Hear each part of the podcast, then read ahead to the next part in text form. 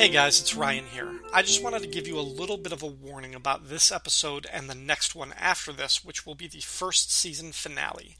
I recorded these two episodes back to back in the same session with three wonderful and talented guests.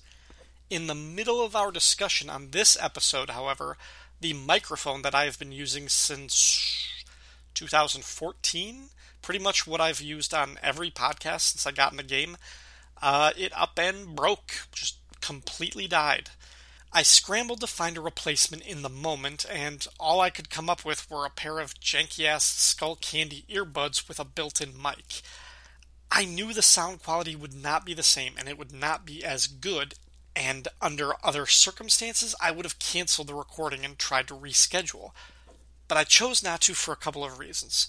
First, as you'll find out, I was recording with three guests Trying to reschedule with one other person can be a hassle at times. Trying with three, I didn't even want to think about it. Second, we were already approaching the deadline for when these episodes would come out, and I didn't want to delay the release of these episodes. And third, kind of selfishly, I was having fun with the guys. We were having a good conversation, and I wanted to maintain that energy as much as possible. I was worried that we wouldn't recapture it if we had to do it again. So, as you will hear in about 15 minutes, the quality and sound of my voice changes. What's good is the others sound pretty much the same. You will also have to bear with this sound on all of the next episode. Initially, I was really worried. I thought it sounded horrible, but I have listened to it again and I don't think it sounds that bad. Frankly, I don't think anybody listening to this would have complained about it. Hint, hint but you would notice, and that's why I'm explaining it to you now. Anyway, I hope you enjoy this episode. It's a little known fact that Cheerscast is a proud member of the Fire and Water Podcast Network. Interesting, interesting. That was Sam's brother. He's on his way over. Sam's brother? Yeah. Didn't know he had one. Me either. He didn't tell any of you? Coach, See? did you know Sam has a brother? Of course I know he had a brother. He hates him. Why does he hate him? He was cruel to him. When Sam was a kid, he used to shove his head under water. Ugh. Hey, wait a minute. That was my brother. Come to think of it, that was my head.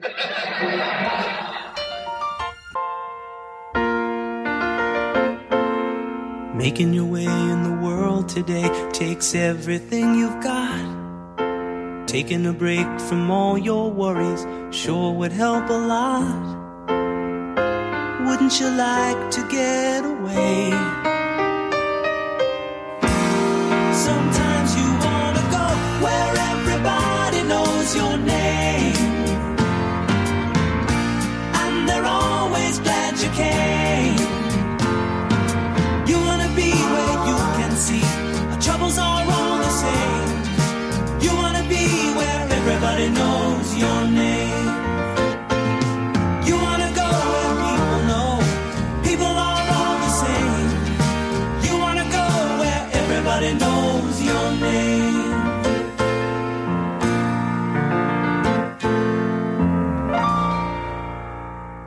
And welcome back to Cheerscast, the podcast where everybody knows your name. I'm Ryan Daly, and for now at least, I am excited to welcome my three very special guests onto this episode.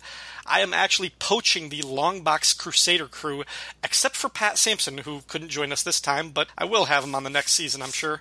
You know these three guys from the various Longbox Crusade shows, including Crusader Chronicles, Saturday Matinee Theater, and 12 Days of Crusademas, as well as the MI6 Rookie Agents episodes of On Her Majesty's Secret podcast. First up is the yard sale artist himself, Jared Albrecht, also known as Death Probe. What's up, man? What's going on, man? Welcome to the show. Thanks for joining us. Hey, thanks for having me. I like what you've done with this place. Uh, you've recreated the Cheers bar, and uh, can you get me some pretzels, perhaps? Uh, I can, yeah. We'll talk about that later. Oh, okay. Next up is Jared's brother from his actual mother, Jason the Weasel Skull Albrecht. What's up, Jason? Oh, not much. Thanks for inviting us on the show. I promised Pat I would try to find where you stored the brandy, so pay no attention to me as I rummage behind this bar. Let me know if you find any Good one, pretzels. Uh, and finally, he's not their brother, but he is their brother, like, you know, word. Uh, and his. Sorry, I couldn't help myself. And his jujitsu is better than yours. Delvin, the Dark Web Williams. What's up, Delvin? Not too much, and you, you said it like you know black guys would say it. You know, it, means more that way. Well, you know, No, hopefully you got the Zoolander reference that I was quoting. There. uh, yeah, I, I, that is one of the things that this this show, as much as I love Cheers, it was not a diverse show. Diversity in cast, I mean. And I'm going to go out on a limb and say Delvin will have more dialogue on this episode than any actor of color ever has on the actual Cheers show. Uh, it is an issue, but There was that one episode with the mailman that wanted to beat up Cliff. in the second season, Cliff, yeah, yeah, I love that episode. Yeah. in, in fairness, if I did go to Cheers, I'm pretty sure everyone would know my name. You're like Delvin. Of all the guests we've had on this podcast, Delvin is by far the black one. Yes. All right. Well, three guests on this episode. Um, they're all brothers, as if we put the asterisks by that. One way or Um, another, yes. And that is thematically appropriate for these episodes that we are about to cover, which is Showdown, and then next week they will be back for Showdown Part 2. Uh, this is the two part season finale, but before we get into that, gentlemen, we have to hear your Cheers origin stories. So, Jason, uh, how and when did you discover the show, and what has it meant to you? Well, I'm going to show my age a little bit. I was there when Cheers launched in 1982. I think I was about 11 years old. And my mom and dad watched the show pretty religiously. And I followed along with it. Uh, my 11 year old self didn't quite get all of the humor. And I just thought Sam Malone was really cool. Now, rewatching it again in my 40s, obviously I pick up a lot more on it. But uh, I just thought it was a really fun sh- show, and we did watch it religiously every Thursday night. Jared, what about you? Same origin story, subtract five years. Okay. Pretty much. Short and sweet, You I like it. the only thing I will add is from 1987 to 1990, we lived in Germany where we had the Armed Forces Network television. It's called the Superstation, which is pretty ballsy because it's the only station you get. So it's the only station you call yourself the Superstation. That's gutsy. And it would just basically show the best of American TV, whatever was the most popular at the time. So I, I believe it carried Cheers. Jason, correct me if I'm wrong. I, I believe we were still watching it in Germany. It was one of the few American shows we got. Yeah, I think it was a little behind, but uh, I think we were like a season behind. season but we were, behind. we were there so long, we caught up. So yeah, that's the you know, same origin story as Jason, except that was one of the sh- very few shows that made the cut to be on the Superstation. That Well- MacGyver. By then, the show had reached its its peak popularity, and it was winning tons of awards. So I can imagine if there was a best of American TV, I would hope that uh, Cheers would be on it. So, Yep. and Delvin, what about you? Man, I'm terrible at remembering the first time, but I know that I watched this show growing up, and I, I'll talk a little bit of more more about a few things I saw when we get into the uh, first episode. But the cool thing about growing up in the 80s is that you have a very good chance of watching something that someone you have nothing in common with watch as well, because it was must see TV of of, thir- of the Thursday night lineup of um, NBC, who was on absolute fire at the time. And I know I started watching it probably more when Woody Harrelson was on the show, more more than Coach. I remember Coach, um, but I, it's probably in hindsight. I remember Shelley Long as well, and when she was replaced uh, by Kirstie Alley. Uh, but I, I, know I watched the show because I remember watching the finale and it being a big deal uh, as well. But I, I definitely enjoyed watching uh, these first uh, or the last two episodes of the first season. Nice, nice. So, good variety. Uh, and yeah, uh, we have been building up to this point, people. So we are talking about the first part of the two-part season finale for season one, Showdown Part One. This episode was written by the creators Glenn and Les Charles. It was directed by James Burrows. The original air date was Thursday, March 24th, 1983. Sam's older brother, Derek Malone, is coming by the bar, much to the dismay of Sam and the surprise of Diane, Carla, and Norm, none of whom knew that Sam even had a brother. In a private conversation in the office, Sam confides in Diane that he has always felt inferior to his brother, and it's not hard to see why. Derek is smarter than Sam, richer than Sam, better looking than Sam, and all around more entertaining than Sam. As soon as he arrives at Cheers, Derek instantly captivates the crowd with songs, dances, pool tricks, and tales of celebrity encounters. He also helps Norm at last find a new job and teaches Coach Spanish so that he can get a job coaching baseball down in Venezuela for the summer.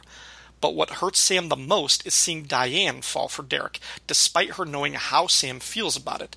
She tells him that Derek has invited her to Martha's Vineyard. Instead of pleading with her to stay, Sam bottles his true feelings and gives Diane his blessing, which she accepts despite the truth that she would rather be with Sam. After closing, Sam has a date with another beautiful woman. He wants to resume his old womanizing ways, but his head, and maybe his heart, is away on a Learjet heading to Martha's Vineyard. And that is where the first part ended. So, fellas, what did you guys think for this episode? Uh, we'll go. Uh, let's go opposite order. Delvin, what did you think? Uh, the episode overall was was good. Like I, there were a couple of times that I noted, I'm like, um, haven't seen Derek yet. have, haven't seen. Uh, oh, okay. It probably took me about like you know closing closing minutes of the second episode before I realized that Derek wasn't. so that that would be my first thought. Like it, it was clear what the purpose of Derek was overall uh, for uh, this episode and the next. Yeah, we don't actually ever see him, probably because they build him up so much that no nobody could reasonably portray him and, and pull it off. For one thing, you've got an actor with the looks and the charisma of Ted Danson. How do you cast somebody who's going to make him obviously uh, like a pale imitation, a shadow of that? So yes, instead, six, six three, blonde, right? Instead, they always have the crowd kind of gathered around him. Um, Derek is voiced by George Ball, who is uh, mostly a voice actor who's done work on like cartoons and video games and things like that. Uh, and really, they just they needed his voice for like a few like little quick beats. But yeah, the staging they always have the crowds surrounding him, so they don't actually have to show somebody there who's would be so obviously better. Because if the audience looks at him and says, "Well, he's not that good looking," then the illusion is ruined. Yeah, and they did they did a very good job of that when when he first came out and they were all surrounding him and Derek was playing the piano. It's like, oh, okay. Mm-hmm. Uh, Jared, what'd you think? Similar to Delvin, it took me a minute to catch on that we were going to see him, and then you alluded to my main note, which I thought was interesting, was that he actually had a credit. There was a credit for Derek in, in the end of the episode, which amused me. I was like, wait, they, they credited some guy, but now you've cleared it up for me. It was voice acting. And I, and I thought it was funny because I mean, you could. There was one scene where you could kind of barely make somebody out in the crowd, and so I was like, "Wait, they credited that guy?" that guy? but uh, you cleared it up for me. I didn't realize it was a voice actor, so that was that was my first big takeaway. But uh, just as an overall note, it was a very enjoyable show that I think really captures the essence the entire essence of Cheers, especially in the Diane years. It's a real watershed, watermark, whatever the right term is, episode. Jason, what'd you think? I agree with what my two gentlemen crusaders have uh, said so far. The one thing that um, I thought was very interesting is normally when you watch Cheers, there's really only a couple of sets that they move around in, and the main action takes place in the bar. And, and Sam is usually the center of that universe. And to see all the planets in his universe you know Norm and Cliff and everybody, all the regulars, just following his brother from place to place, and he's stuck out there alone. I thought was really kind of unique take on the show and uh, added to the story elements as well. Other than that, it was just really funny, really entertaining, and demonstrated the chemistry of Sam and Diane as they were just on the cusp of starting their relationship. Yeah, this one really kind of puts it front and center because the, throughout the entire first season, they've been flirting and they've had this sort of back and forth, um, sometimes, you know, flirtatious and sometimes antagonistic and hostile with each other. But right from the beginning, after we come back from the teaser, and I do want to go back and talk about the teaser in a minute, but like right from the beginning, you know, Sam puts it right out there. He's like, hey, I have to go back and, you know, organize the stock room. He's like, do you want to, you know, do you want to join me? It's like dimly lit and everything. And she, you know, starts giving him crap about it. It's right away. Like the whole thing that today would be a ridiculous sexual harassment lawsuit against your boss. Like everything that Sam says uh, should be, you know, brought against him in court.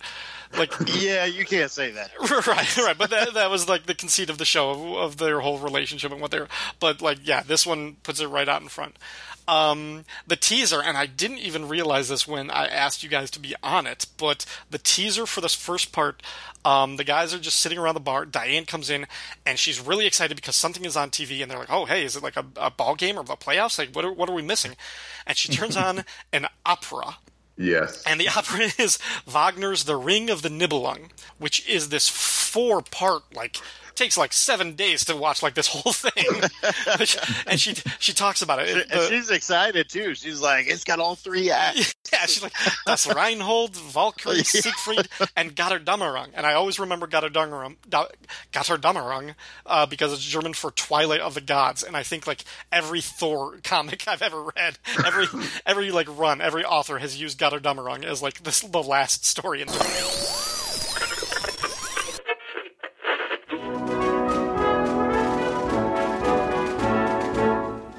Alexander Hamilton, Aaron Burr.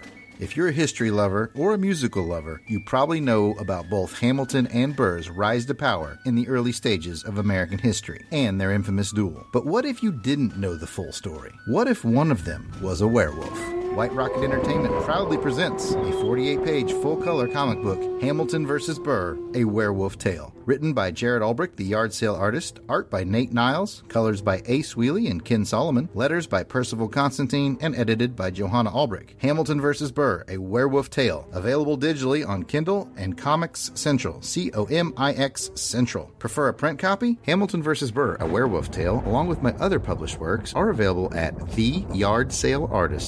theyardsaleartist.bigcartel.com. That's theyardsaleartist.bigcartel.com. Or you can buy it directly from me, creator Jared Albrecht, the yard sale artist, at any of my Comic Con appearances. Hamilton vs. Burr, A Werewolf Tale. Get your copy today. You won't regret it. Don't take my word for it. Here's what Ming Chen from AMC's TV series Comic Book Men had to say about it. I really enjoyed it. A lot of great werewolf scenes in here. A lot of great. Uh, this is how I wish history would be told to kids.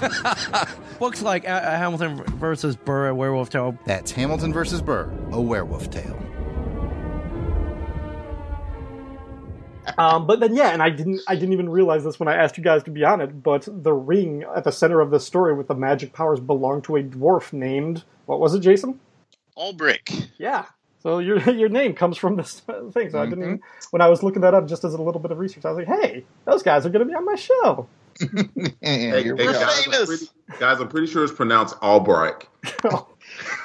Uh, Shout out to the Oh, Married man. with Po- Married with Comics podcast who were just on the previous episode. on our own network too, man. It was on our own network. Yeah, That's our what- own friends just let that slide. What did you guys actually think sale about the teaser with the um like Diane trying to get the group to watch this opera and then completely disinterested? Oh yeah, they they played it so well. It's like, oh yeah, we'll give it a chance. Nah. No. They're like, come on, First they start to guys. fall asleep. Diane watches a lot of sports for us. Let's do like make the effort for her benefit. So they turn it back on and they give it like a second. They just hear the woman, the woman singing. They're like, nope, nope, nope, nope, nope. My favorite part though is when Coach goes, "I hope they don't use that canned laughter." I hate that. I like when Diane said, "Culture is wasted on you. Oxygen is wasted on you." yeah, it's good. That's a good line. All right. So then, after the main titles, we jump back into the story, and the, we get a couple of different plot lines in here. For one thing, Coach is talking to a friend on the phone. Uh, he's possibly uh, going to go back and coach during the summer season in Venezuela, as long as he can learn to speak Spanish. And he has this interaction with Cliff, and Cliff is like, "Do you know any Spanish?" And, and Coach is like, "Yeah, I know a few things, like how tall is my dentist." And is that really your sister? what, what possible context would you need to learn those phrases? Well, I mean, he, he even uh, threw Cliff off because Cliff looked and like, oh, okay, I'm gonna go do something else now. You're gonna be fine, Coach. And I like his whole like when Carla's like, "You want to go back to coaching?" It's like coaching seems so much simpler, and this is like perfect for coaching. Like when they're up, I'm in the dugout. When we're up, I'm at the base. It's like when the game's over, I hit the head. I go and get a cheeseburger. That's right. a simple sort of organized lifestyle is exactly what a guy like him needs. So. Yeah, coach is not um the brightest. Well, as he mentions in the next episode, he's taking a lot of fastballs to the head Didn't he have the major league record or something like that? for being hits by pitch. Yeah. Hey, before we get too far in, I want to mention a, a couple of things. When I first started, I watched the show on um, Hulu, Mhm. and like I have an HD TV, like most people do now. And Cheers was on HD, and it was weird. like, what is this? Like, everybody's so clear and distinct. Look, I don't, I don't, I don't, I don't like it.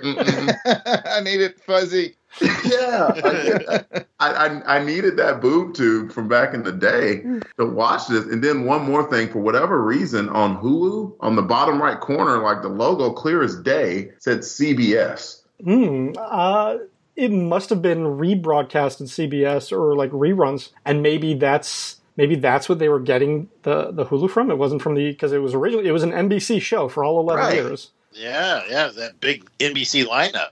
So maybe like when they shipped it out to like local affiliates for syndication, maybe CBS picked it up and that's what got transferred over to the Hulu. That interesting, yeah. Yeah, I found that very weird. As soon as I just seeing CBS, I'm like, that ain't right. Seeing it in HD with that, that focus reminds me of a, a Norm line from one of the other episodes when uh, he's asked if there are any gay men in the bar. He's like, "No, this crowd is too ugly to be gay." And then he looks around again. He's like, "It's too ugly to be out." That's right. Um, we find out a little information. First of all, we find out that Sam has a brother, which really only comes up in these two in these two episodes. Um, this is like another one of those things where early on in the season they they introduce like a lot of like family issues and like backstories for characters that never come up again. He's got a brother that Carla and Norm, who have known Sam for at least five years, never knew he had a brother. But we find out that Derek is an international lawyer who Diane projects probably makes like half a million dollars a year. Um, it's enough that he bought his own Learjet. And yeah, he's better looking than Sam, smarter than Sam, all around better entertainer. And like, I don't know about you, but just I kind of got the feeling like if Derek applied himself, he even would have been a better athlete. Like the one thing that Sam kind of like can cling to, like that was his thing. I kind of think like Derek, it just never occurred to Derek to play sports or play baseball, but if he did, he would have been better and more successful. I, I could play sports, but I, I can make more money doing this international lawyer thing. Right, right. So I'm going to do it instead.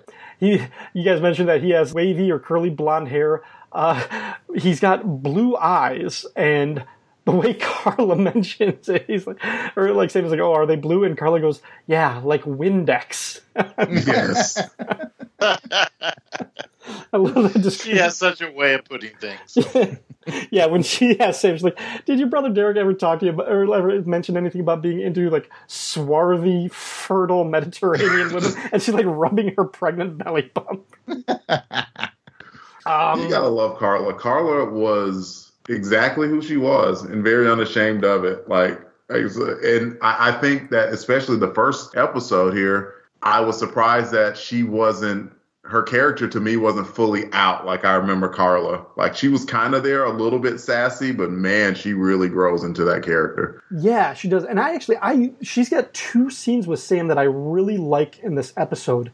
Yes. And like thinking back on it, we haven't really seen a lot of that yet. In like in like this rewatch for the podcast in the first season, there haven't been a whole lot of just quiet, intimate moments between Sam and Carla. And we really get it in this one. Part of it is for mm-hmm. Expositional purposes in the first time. I mean, because the week before uh, this episode came out, Cheers won the People's Choice Award for Best New Comedy Series, uh, which is probably what kept it from being canceled. Because up until the end of the season, the ratings were not really supporting it that much, and the president of NBC had to be kept being talked into like saving the show and renewing it. Um, but I think the ratings were starting to climb and it won the People's Choice Award the week before this finale for Best New Series. So they're like, okay, we'll give it another shot. But so if that brought a lot of new eyes to the show, and if you know a, a fresh audience is looking at it, Carla, her first scene with Sam is probably good for expositional purposes, and she kind of lays it all out. She's like, "Sam, you were, you know, this womanizer, and she like you were heading to the Hall of the Hound Hall of Fame with how many women that you were going after, like all the time." She's like, "But ever since this woman came into the bar, she's like, you're a weenie, you're a wimp," and and he's got a great. mind. He's like, you know, he's like, I don't. He's like, I don't understand it. Maybe she's playing hard to get, but for me, hard to get used to mean I'd have to sit through dinner. Yes. My that was a great line. Yeah. Like, he, he had to be a player for that. that is a player. I also uh, liked uh, you mentioned that intimate moment when they were together in the bar, and I thought that that was that was interesting because Sam was actually vulnerable in front of her. He's usually very arrogant, confident. You never see him that way with any of the other women that he dates. So it was I I appreciated that that little moment of vulnerability and. She's kind of giving him that tough love that he needs right there, I think. Mhm. Are you talking about Carla? Yes. Okay. Yeah, because like. uh, I, I think it's pretty clear, like when you watch like the length of their relationship, that Carla knows she will never be the one that he he would settle for. So, in order to do this, she doesn't want him to settle for anybody else. Carla loves him. She knows he'll never he'll never feel the same way about him. So she wants him to be a woman. She Carla doesn't want Sam to love anybody else that much. So she tries to sabotage his whenever he gets attached to somebody like Diane or Rebecca later on or something like that. Carla tries to sabotage it as much as possible. And I, I was that was my train of thought. I was I was thinking that is kind of a weird thing that a woman is happy that a guy is a womanizer because that's normally not the case. Mm-hmm. But it was also a good line when Carla kind of just flat out, you know, made her proposition. She shot her shot and was like, you know, you ever thought about getting with me? And Sam's reply line of, you know, you're just too much woman for me. that was such a great line. Like that was that was so well played. Yeah, I couldn't remember. Was that man, this? Sam Yeah, was that this episode or was that the next one? No, I that was couldn't- this one. Yeah. Oh, okay. Yeah, yeah. Tail into this one, yeah. Yeah. Yeah, and she yeah, she has this like kind of like ghostly smile and she's like, You're a wise man, Sam Malone, because he he played it exactly right. it's Yeah, he did. He he treated he treated her like a friend. mhm. And that was that I mean, and without being a jerk about it. And especially since that is Sam Malone, jock, cocky, arrogant, can get nearly any woman that he wants. For him to do that with her showed that he cared about her. And that was really cool. right. Sort of Agreed, put, yeah, he, he manages while basically admitting that you're you know, without saying you're not my type or we would never work together or whatever, he's able to put her on a pedestal at the same time. Yeah. Yes. Which is what which is what somebody like Carla needs in that moment. Looking at the guest cast, we talked about, you know, Derek, his brother, he only has a voice credit, but it is credited. And then at the end, uh, Sam calls in this other woman named Debbie to come in and sort of, you know, be his, uh, his, his rebound while Diane runs off with his brother.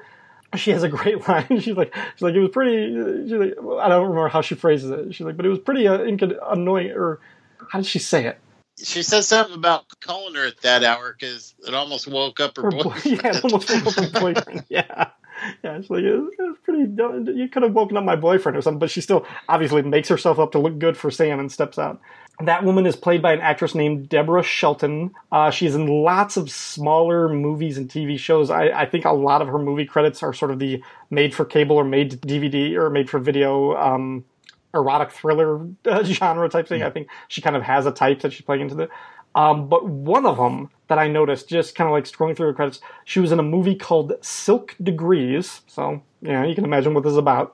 Um, But that movie co starred Mark Hamill, obviously Luke Skywalker, but also the voice of the Joker on Batman the Animated Series, Marc Singer, who voiced the Man Bat or Kirk Langstrom in Batman the Animated Series, and Adrienne Barbeau, who voiced Catwoman in Batman the Animated Series. so, One of the greatest actors of all time. Yeah. Adrienne Barbeau. oh yeah, Swamp Thing, man. So, um, I'm trying to think if I had any other. Did you guys have any other like notes or highlights before we kind of get to our superlative categories at the end? What does superlative mean? Uh, just like super late. no, no. Just sort of our, our, our categories, our special awards.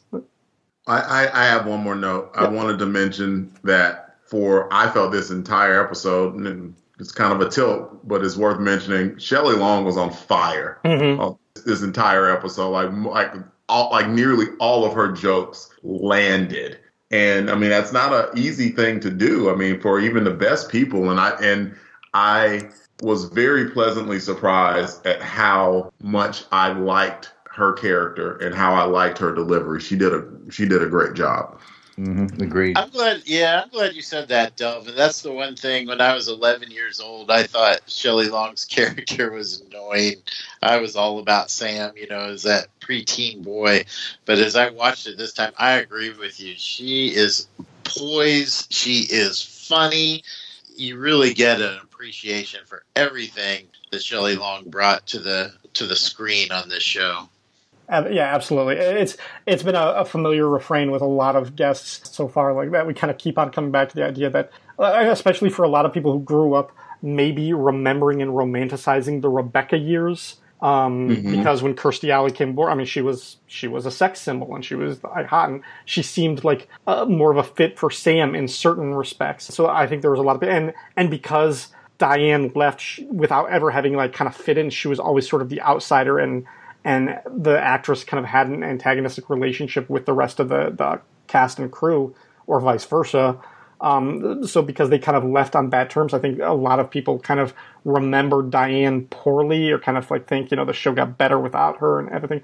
But when you go back and watch for the first couple seasons with Diane, she is so good. I, I definitely think she is the best classical actress uh, in terms of just like having like the natural the, the skills. I think she's the best performer on the show.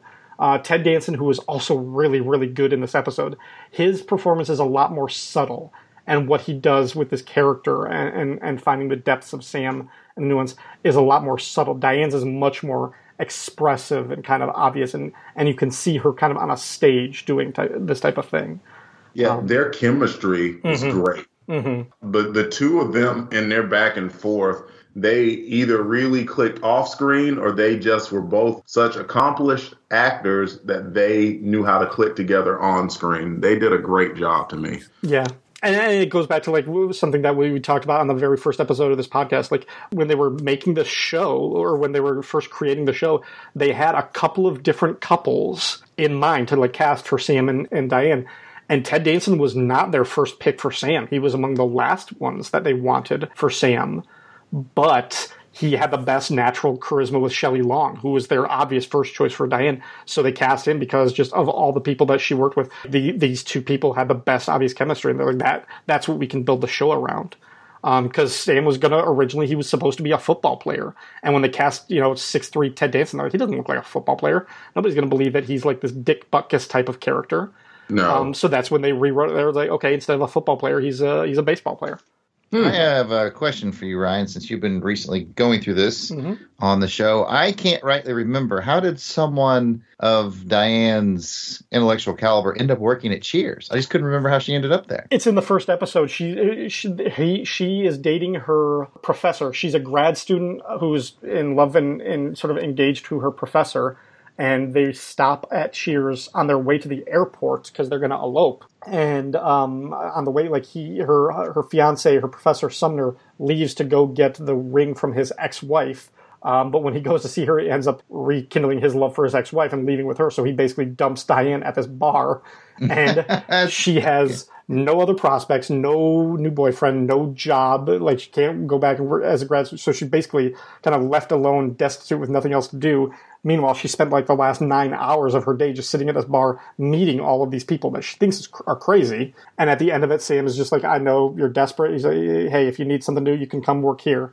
And she kind of laughs at him at first, but then she's able to recite like by just memorization like nine drinks that this part that this huge party uh, asked Carla to get for them, and she can like remember all the drinks that they ordered and. So it's, it's sort of a forced thing. You you still have to kind of you have to suspend your disbelief that she would stay at the at that job for longer than two weeks. Um, she would- she would have gone back for something else, but she yeah she got dumped. She basically got left there and I, left. I remember it now. Obviously, I need to go back and listen to the first episode of your podcast.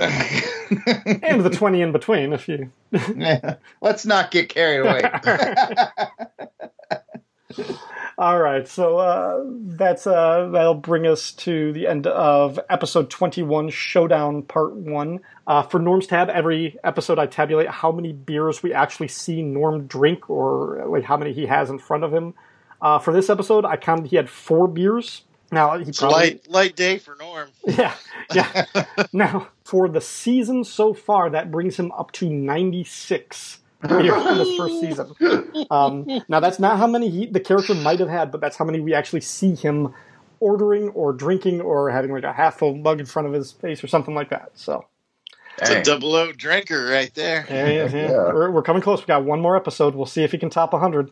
You know, that did spark a memory of, and this was, I remember seeing this when I was a kid. There was an episode, I think Sam had to play chess against Frasier, and they had hooked up a computer. It's not Frasier. It's somebody else. It's Okay. Yeah, it's it's, Somebody- it's when it's when Rebecca is dating Robin Colcord, the, the billionaire. That yeah. Uh, okay, yeah, and then and then so what they're doing is they're running the strategy through this computer, Yeah. and everything's going okay, but then uh, they'd entered Norm's bar tab and it just killed the computer. Yeah, the, yeah, the, com- the computer was so slow because all the memory was being eaten up by Norm's bar tab. Yeah, I don't know. That's that just that sparked that memory. that's a good one. Like. Uh, all right, so let us get into our employee of the week, Jared. Who did you think was the best performer of this episode? I'm gonna give it to Coach. Uh, Coach hit me right in the sweet spot with my having a Puerto Rican wife, and she's a Spanish professor. We were watching that, and just uh, she doesn't ever laugh at anything I say. So to see her laugh is a true novelty, and uh, she got a kick out of that, and I did too. So Coach learning Spanish almost immediately, I found to be truly hilarious, and I just really like that. So it goes to Coach. Nice, uh, Delvin. What did you think?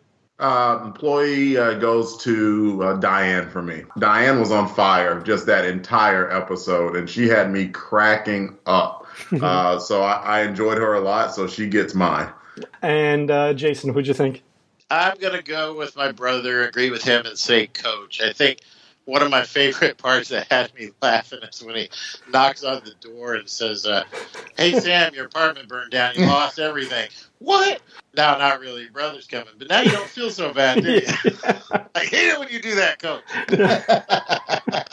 Yeah, it's a strategy nuclear for breaking bombs bad went news. off in Boston. yeah, nuclear bomb went off in Boston. What? Oh, your brother's here. Yes, yeah. ah, uh, they're again. catching on. Yeah, I, gosh, I, I loved everybody. I, Coach had some amazing moments in this one. I really liked the two scenes with Carla.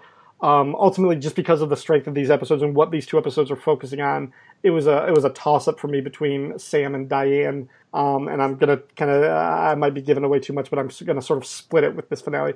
I think this one I really appreciated Sam uh, and how he would admit his vulnerabilities when he was in the office with with Diane, and later on, as, as kind of Jason mentioned, like how jarring it almost seems to have him at the bar alone while the center of the tension is like it could be a million miles away but it's really just in the It pool was room. weird, yes. and to just see him weird. and, and and people keep giving him a chance they're like hey let me take over like coach carla diane they all say i'll cover the bar for a few minutes go back there and have fun and he can't he won't do it he just and uh, yeah so just like that thing and, and i certainly i won't speak for you guys and don't want to start a fight just between you but like i certainly i have an older brother that i was completely envious of and jealous of when i was growing up and and feeling like you know i, I could never like when when he was the center of attention i felt invisible. Uh, so it, I, I definitely know i could relate to sam in moments like that Ryan, have you heard my Sky Striker? talk to us about some gi joe christmas stories. Oh man. And i was going to jump in and say something nice. I've just always been completely pleased with my relationship uh, with jason. And it might be because we're five years apart so he's 15 i'm 10 you know he's not he- jason and i've never been in a physical fight because jason would destroy me. He's five years older. So we had a real interesting relationship where we get on each other's nerves especially me on his but I think also because we were that far apart, there was no feeling of competition or anything, and I just adored my older brother, and he took great care of me. So that's how I see it anyway. I don't know about Jason. So I I I uh, I get what you're saying, but no, nah, it wasn't like that at my house for me anyway. So Christmas '84. No, no, I I you know I agree. I think that there was number one. I think Jared and I are close enough in age that we could hang out together growing up, but we were far enough apart in age where there was the kind of the responsibility of the big brother to look after the little brother, Mhm. and and so I and then there was also the fact that we moved around a lot, so. I, I went to like four different high schools and middle schools, and so it was one of those things where you make friends and then you leave. And so Jared was kind of the one constant friend I had growing up, and vice versa. So uh, I think there was a lot of that too, which which uh, really helped our relationship. We're both, you know, we're different people in a lot of ways, and we're similar in a lot of ways. But uh, yeah, I, I I never experienced it like Sam did with Derek. That's for sure. Speaking as the baby brother too, I can also say that yeah, I made out much better when it came to gifts and presents. I will say, I, s- I will say, if either one of us had a private plane, I would think that it'd be like, "Hey, I'm coming too." Yeah, absolutely. Hold the door. All right, well then let us get into our home runs. What did you think was it could have been the funniest moment, the most dramatic moment, or just the overall what line or gag or moment pleased you the most in this episode? Uh, Delvin, what did you think? Let's go drama uh, because we haven't brought it up yet. The very first time, you know, when Sam's alone at the bar and uh, Diane comes out and talks, and he's like, "Okay, I'm about to go," and he's like, "Please stay." I mean, and he just says it. I mean, it was flatly and openly and vulnerably, and of course, it set up the whole comedy bit. right. What? What? What? What'd you say? no, I, I didn't say anything. but like that opening part of it, where he just was completely vulnerable, is like, man, that's that's cool. That's a, that's a good touching moment. Delvin, if you leave the show, I'll die. what? What'd you say? Nothing. Nothing. Jared, what did you think? Uh, I'm going to go the comedic route, and I'm going to go with Diane. I can't remember what the setup was. Sam was talking about something about the all the women that wanted to be with him. Yeah, he, he was. He- yeah, he was flirting. He was. I, I know the line. He was like flirting, Yeah. and she, yeah, and, and she's like, you know what bothers me the most? These women actually vote and drive cars. It's like they're, oh, they're Oh, women who, who BS works, and they're allowed to vote and drive cars. These women are allowed to vote and drive cars. Like, that's pretty snappy. yeah, Diana. I, I agree with Delvin. Diana was just on fire with the comedy, and that, that one tickled me. Jason, what did you think? Well, I kind of tipped my hand early with with Coach, but there was another line that I thought was super funny when he was on the phone and catching up with his buddy Ed, telling him how his wife had passed away. And he's like, "Oh, hey Ed, is your wife dead yet? Maybe we can come hang out."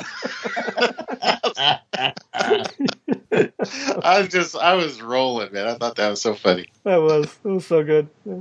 Um, yeah, yeah, there, yeah, there were a lot of ones. Um, for my runner-up, uh, Carla is coming back and she's talking to Sam when he's alone at the bar, and she's like, you know, Derek really impressed Diane when he told her about getting drunk in Paris with Anais Nin.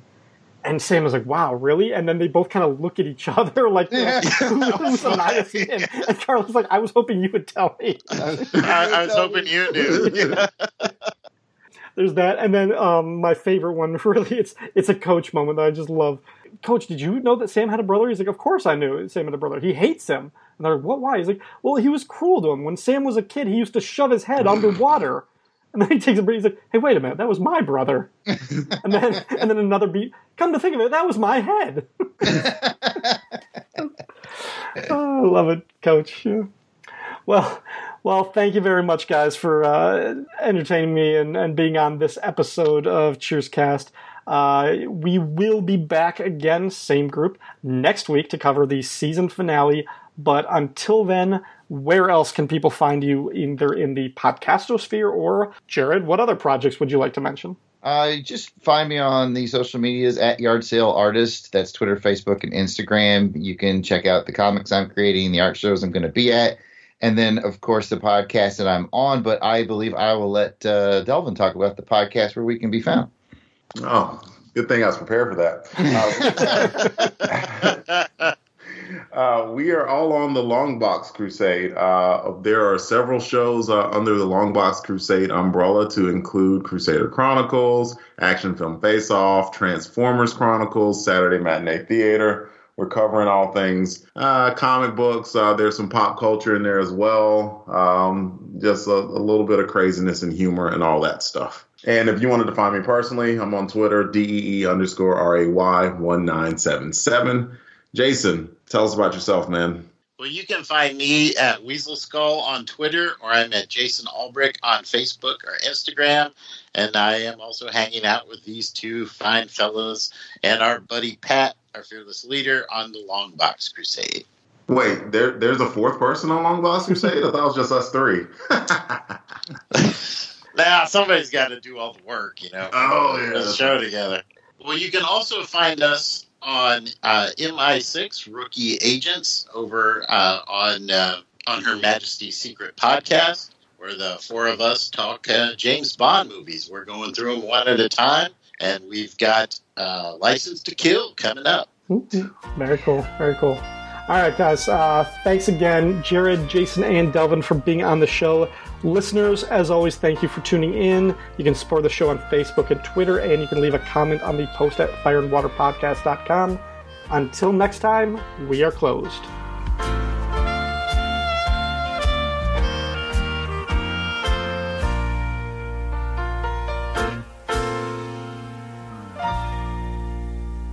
Carl, wait a minute.